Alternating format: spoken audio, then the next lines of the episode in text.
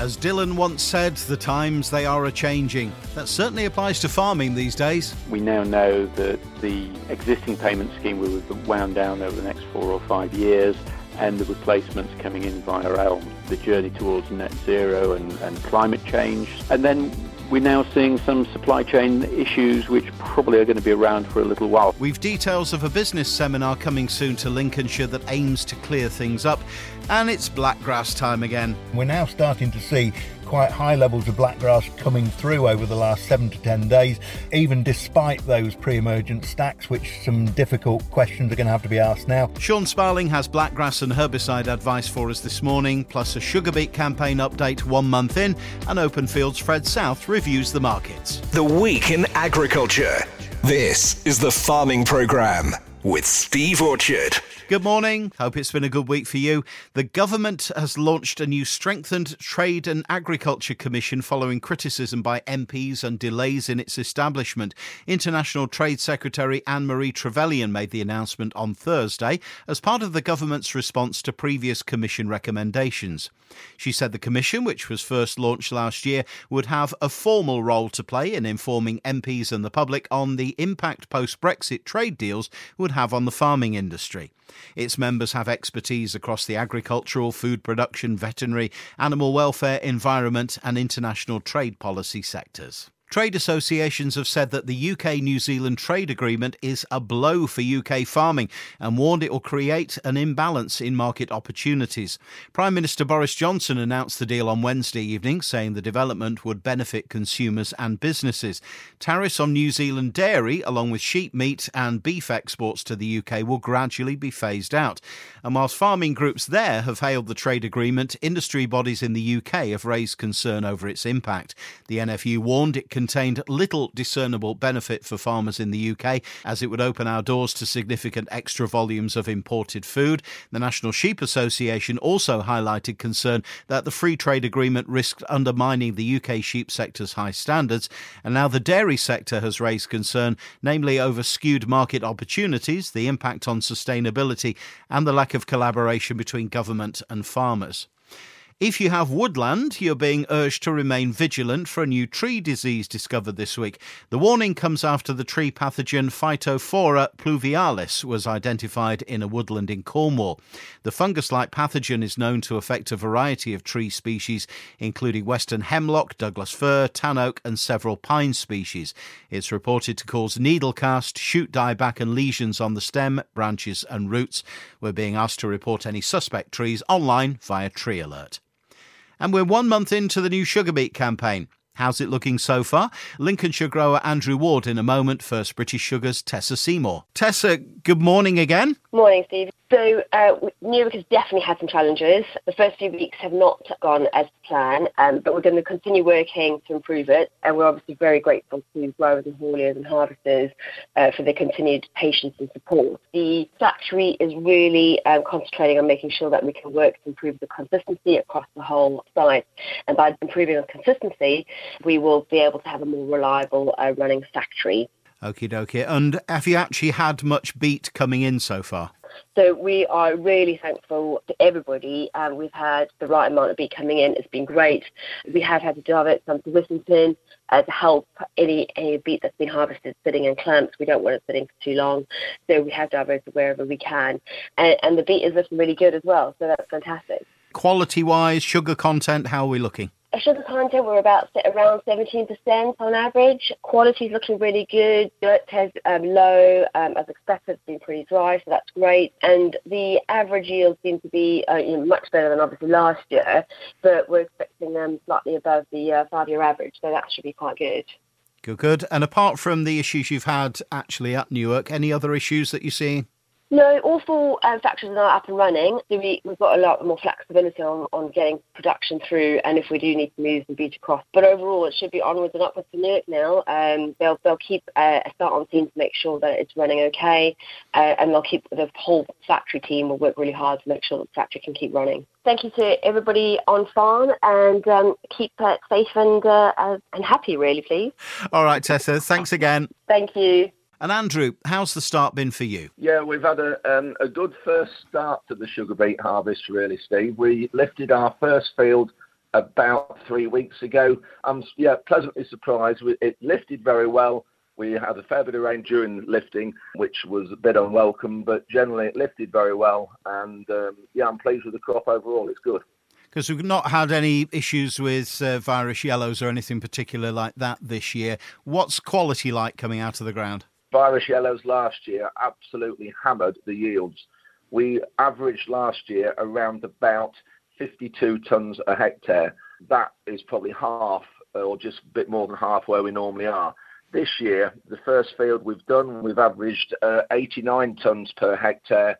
The sugar is 18.1%, and all the impurities on the sugar are good and the dirt tears, so that means the soil that actually goes into the factory with the sugar beet were really low because it was, uh, you know, because it's been quite dry despite the bit of rain at lifting. So generally, as an early lift, I'm really pleased with it. When we lift in September, the problem can be that we harm the yield, but we have to lift it and get it out of the ground in September. We'll start then because we want to get the following wheat crop established. And on heavy land, you can't do that in November, December, such as you can on, on the light soils. And sugar beet does put on quite a lot of weight during sort of September and October and early November. So that's why we've only only lifted or harvested one field at the moment.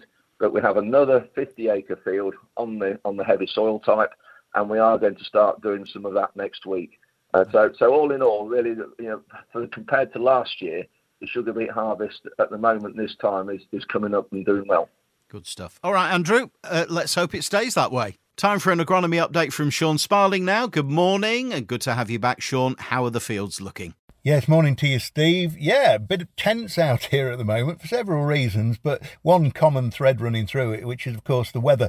Um, whether that be the dry stuff that we took a few weeks ago that saw a lot of wheat going into uh, some questionable blackgrass fields, I think it's fair to say, while it was drying before it started to rain, and we're now starting to see quite high levels of blackgrass coming through over the last seven to ten days, even despite those pre emergent stacks, which some difficult questions are going to have to be asked now, or whether that be on farms where the drill's been delayed to a much more blackgrass conscious time like it is now and it's come too wet to drill. So remember when we talk about delaying, it's not about calendar date. That's just a guide. It's all about what the blackgrass is doing and when it starts to do it. So the complication we have now, the weather has now delivered another wet week, which has frustrated our drills once again. So there's a lot of hindsight farming going on out here.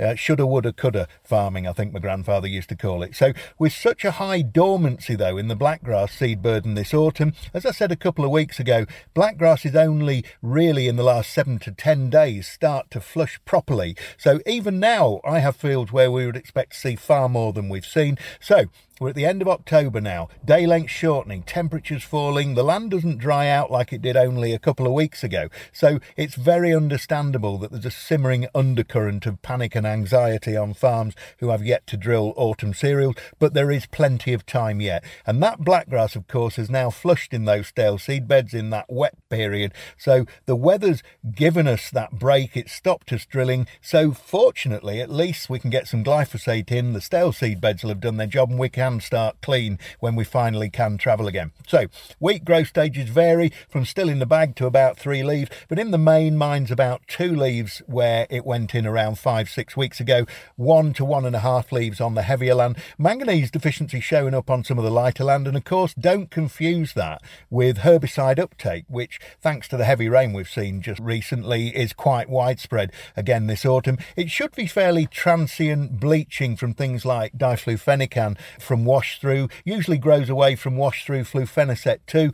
But if the seeds were exposed and it was hit directly with that flufenacet, pendimethalin, clonophen, triallate, that can be far more long term in terms of the damage it causes the crop. So get the seed at least 40 millimetres deep and well covered. That's the most important thing, and you really can't do much more than that. If you're on blackgrass land, by the way, the risk of herbicide uptake damage is way less than the risk of not putting that herbicide on and getting a crop that's full of blackgrass. We have so few post-em options these days that if you don't get that pre-em on within three to five days, once the blackgrass roots start to move away, you never get back on top of the blackgrass. And it's not a happy thought to have fields full of blackgrass. And by the way, if you are delayed, you don't get your pre-em on and the crop is emerged when you get to spray it, do check with your advisor just in case any of the doses need amending.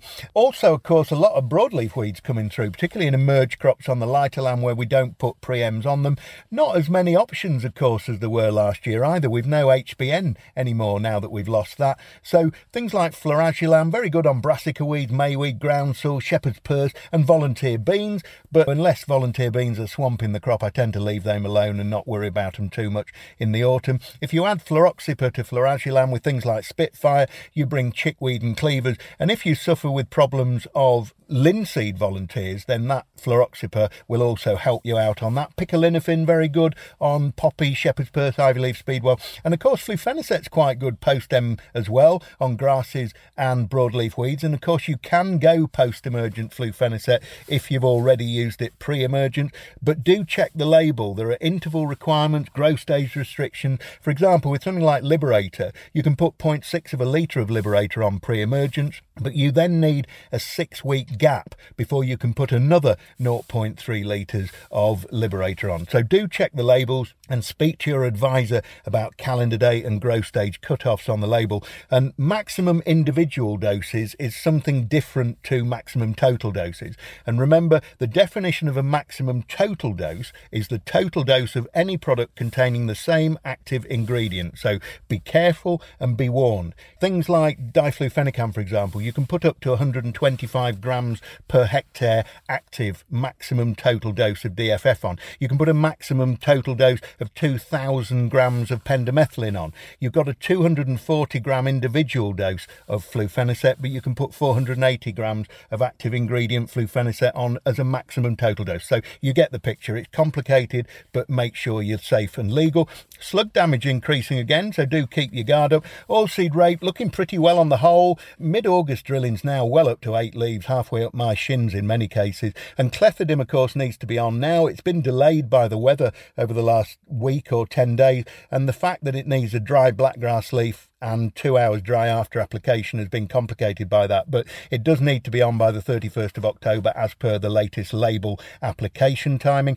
FOMA levels still very low out in oilseed rape, but do keep your eyes open. The threshold on a variety with the resistance rating of 7 or less is when 1 in 10 plants have phoma leaf lesions. If you've got a resistance rating greater than 7, then that reduces to 1.1 plant in 5 affected by phoma lesion. And do also remember that small plants pose the highest risk because it's a lot quicker getting from the leaf to the stem in those plants. So, winter barley, hybrid rye that you still have to drill, you should prioritise that over wheat, particularly on the heavier land. But end of October for rye in particular, if at all possible. Seed rates should also be tailored accordingly now as temperatures in both soils and the ambient begin to fall. Wheat, you should be aiming to establish between 250 and 275 plants per square metre now up to the end of October, up again to around 300 established plants per square metre first week of November. And don't forget to calculate those figures based on thousand seed weight and germination. Quite important that you have control over your own plant populations. Don't just have a guess. It's thousand seed weight multiplied by target plants per square metre, divided by percentage germination, multiplied by 1.1 for 10% field losses, etc. Winter barley seed rate varies depending on whether it's conventional or hybrid. Conventional drillings now, you want to be about 325 to 350 plants per square metre target. Hybrid, 220 to 240 plants per square metre established target. And you'll get much higher winter losses in barley than you will with wheat, so do discuss your seed rates with your advisor. Winter oats, you're aiming around 250, 275 plants per square metre established target now. From the 1st of November, you want to up that to around 300 or more. Winter beans that are going in now, you want to be aiming for around 25 plants per square metre established target. And autumn sown spring beans, which is apparently now a thing, you're aiming to establish at around 40 plants per square metre. So do the sums, and I'll see you next week. Thanks as ever, Sean. Sean Sparling of Sparling Agronomy Services. We're joined now by Brian Richardson from Virgin Money, who, along with ABP Active Business Partnerships, are inviting us to a free seminar in Lincolnshire with the title, unashamedly stolen from Bob Dylan, The Times They Are a Changing for farmers. What's it all about? Why is it worth attending? Let's find out. Uh, morning then, Brian. How are you? Yes, very very well. Lots going on in the industry as always. So we're uh, we're, we're very busy, uh, you know, working with with farmers everywhere. Good, good. And the times they are a changing. Uh, we're very much in a period of transition at the moment. You've got a seminar coming up, which we'll talk about in a second. What do you mean by the times are changing? What's transitioning? What is changing at the moment in agriculture? Well, I think we started off really two or three years ago, uh, aware, very much aware of change post Brexit. That really has ramped up, particularly in the last 12 months. We now know that the existing payment scheme will be wound down over the next four or five years, and the replacements coming in via ELM. Different sort of support arrangements. They won't be universal. You will have to specifically apply for them, and the, the economics of those schemes are going to be somewhat different as well. So while they the total pot available may be different. It's going to be distributed quite differently. I think that's very much the first part of times are changing.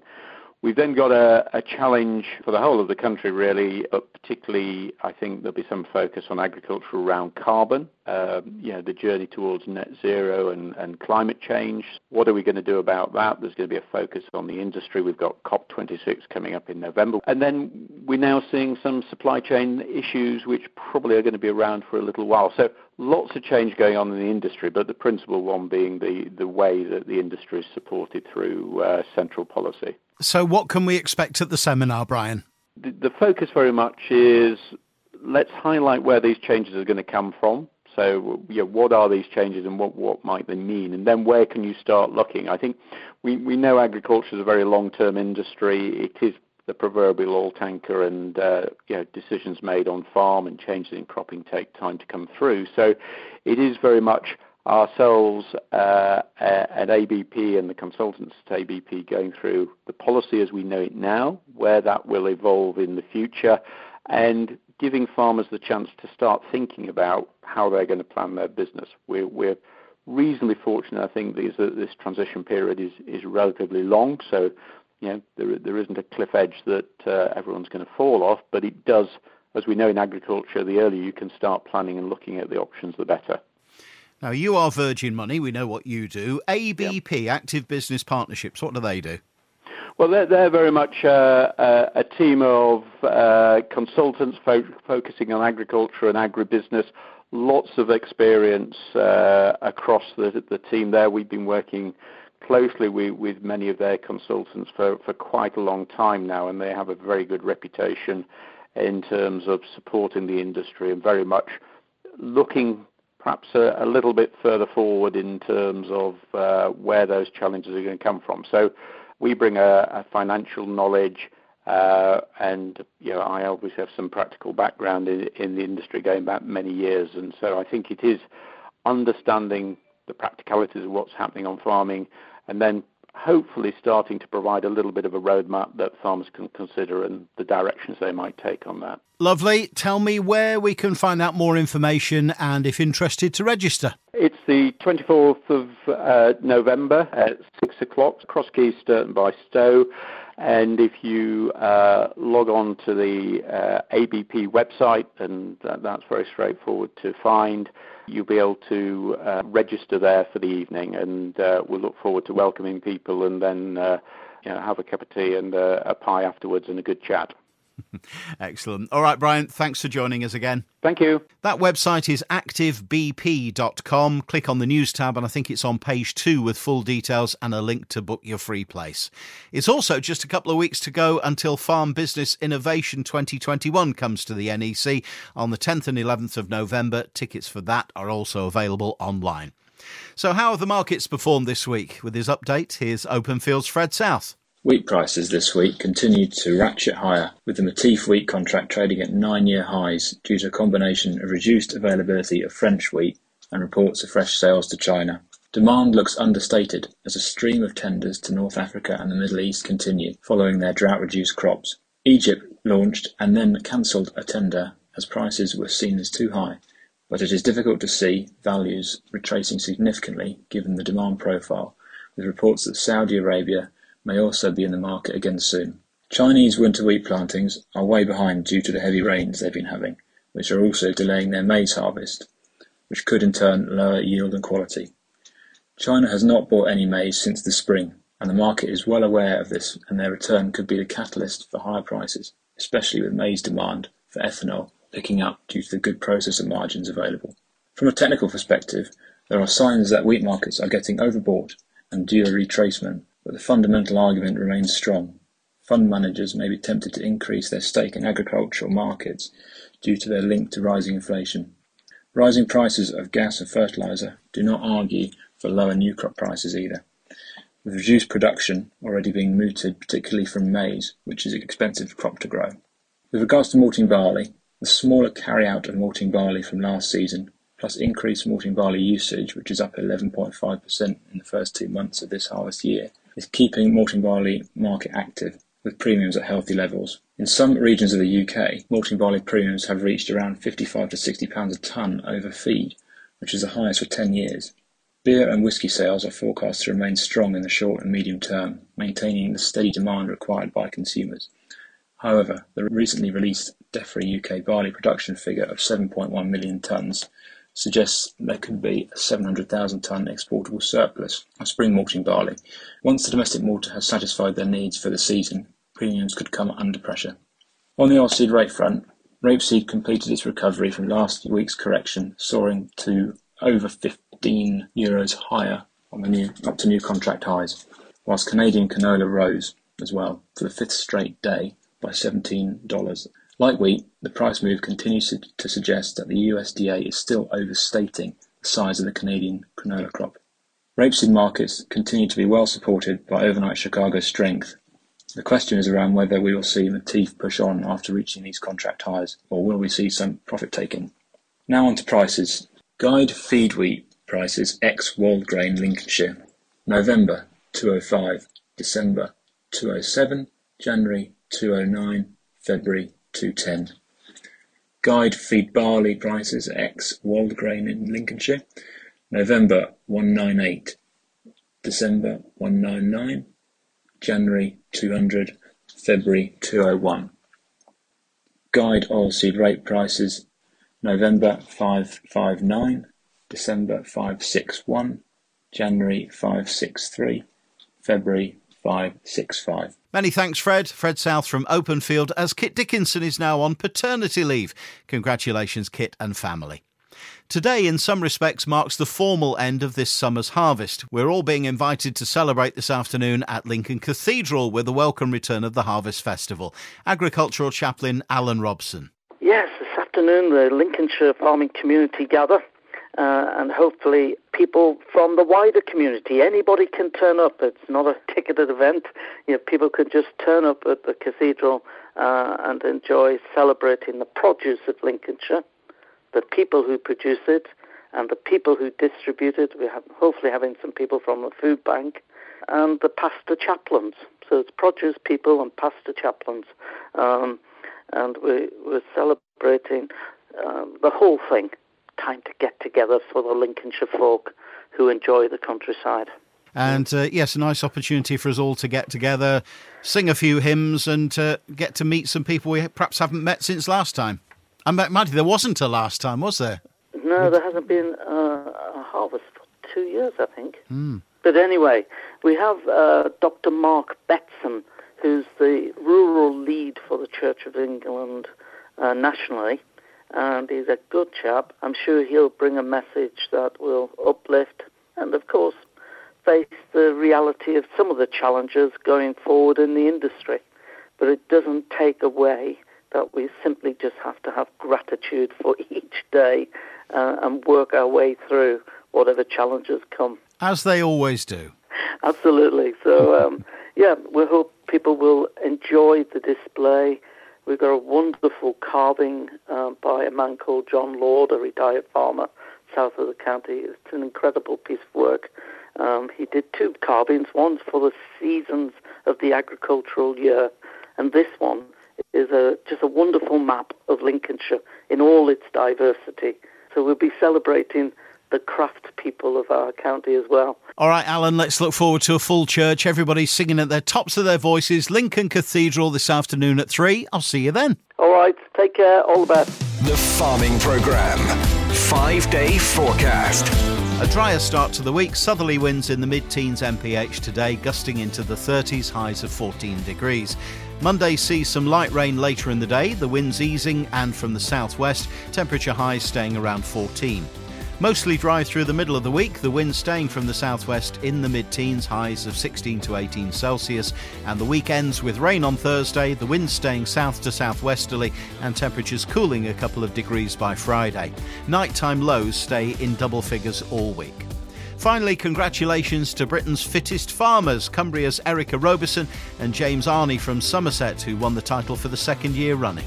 That's it for this week. Hopefully, I'll see you at the Cathedral in Lincoln for the Harvest Festival this afternoon. And then in three weeks' time, as I'm off for a much delayed break, not in the sun, but the chilly wilds of Scotland. Ellie Codling will look after you while I'm away. She'll be here with the Week in Agriculture Sunday morning at 7, or whenever you like after that. Just ask your smart speaker to play the farming programme.